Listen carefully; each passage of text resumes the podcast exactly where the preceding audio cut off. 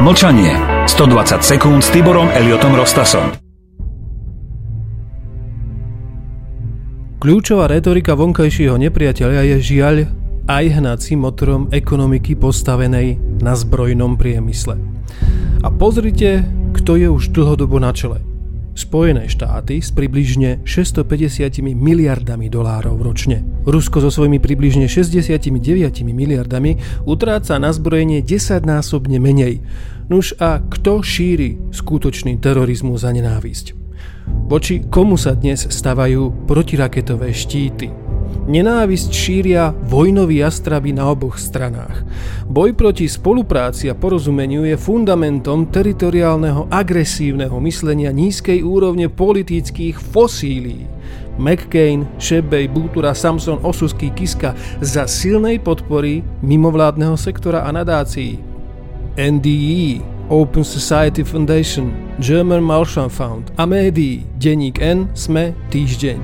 Alebo publicistov ako Šuc, Hríb, Havran, Dobšinský, Šimečka a spol či aktivistov ako Smatana, Jaslovský, Znášik, Marec, Benčík a mnohí, mnohí ďalší alebo za silného pôsobenia neoliberálov organizujúcich falošné pochody na čele so študentmi, ktorí ani nevedia, proti čomu bojujú. Vytvárajú ich ľudia z prostredia poslanca Poliačika, Drobu, Nicholsonovej, napojených na médiá a neziskové organizácie.